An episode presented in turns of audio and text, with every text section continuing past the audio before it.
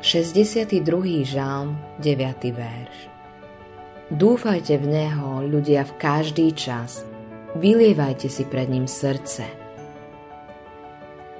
Na každého kresťana prídu chvíle, keď všetko vyzerá beznádejne. Môže to byť zapríčinené protivenstvami a ťažkosťami, ako aj chorobou a utrpením. Zvlášť ťažké je to vtedy, keď niekto ochorie chorobou, na ktorú neexistuje liek.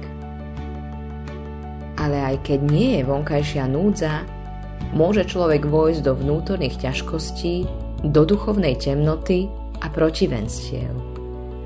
Protivenstva to sú satanové útoky na našu vieru, kedy sme obžalovávaní, lebo veríme v Krista a vydávame sa mu do služby. Ako keby v našom vnútri stále znel hlas. Takýto Bohu patriť nemôžeš.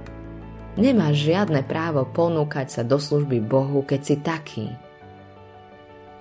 Aby nám Pán pomohol, uistuje nás, že môžeme v Neho vkladať svoju dôveru v každom čase.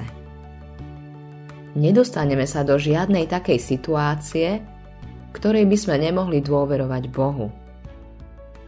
Keď nás žiada, aby sme v Neho vložili dôveru, tým nás uistuje, že nám chce pomôcť. Je našim útočišťom.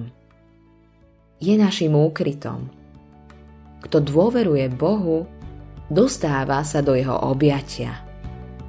Všetci ľudia, ktorí majú odpustené hriechy, majú právo Bohu povedať. Ty si mi skrýšou, zachovávaš ma pred úzkosťou plesaním nad záchranou obklopíš ma. 32. žálm 7. verš. Toto nám dáva odvahu nasledovať jeho výzvu, ktorú nám dávajú aj jeho ďalšie slova. Vylievajte si pred ním srdce. Povedz mu všetko. Povedz mu, ako sa cítiš. Povedz mu o svojich obavách, o strachu a nepokoji, o pochybnostiach a ťažkostiach. Hovor s ním tak, až sa tvojmu srdcu uľahčí. On ťa počuje a príjma tvoju modlitbu.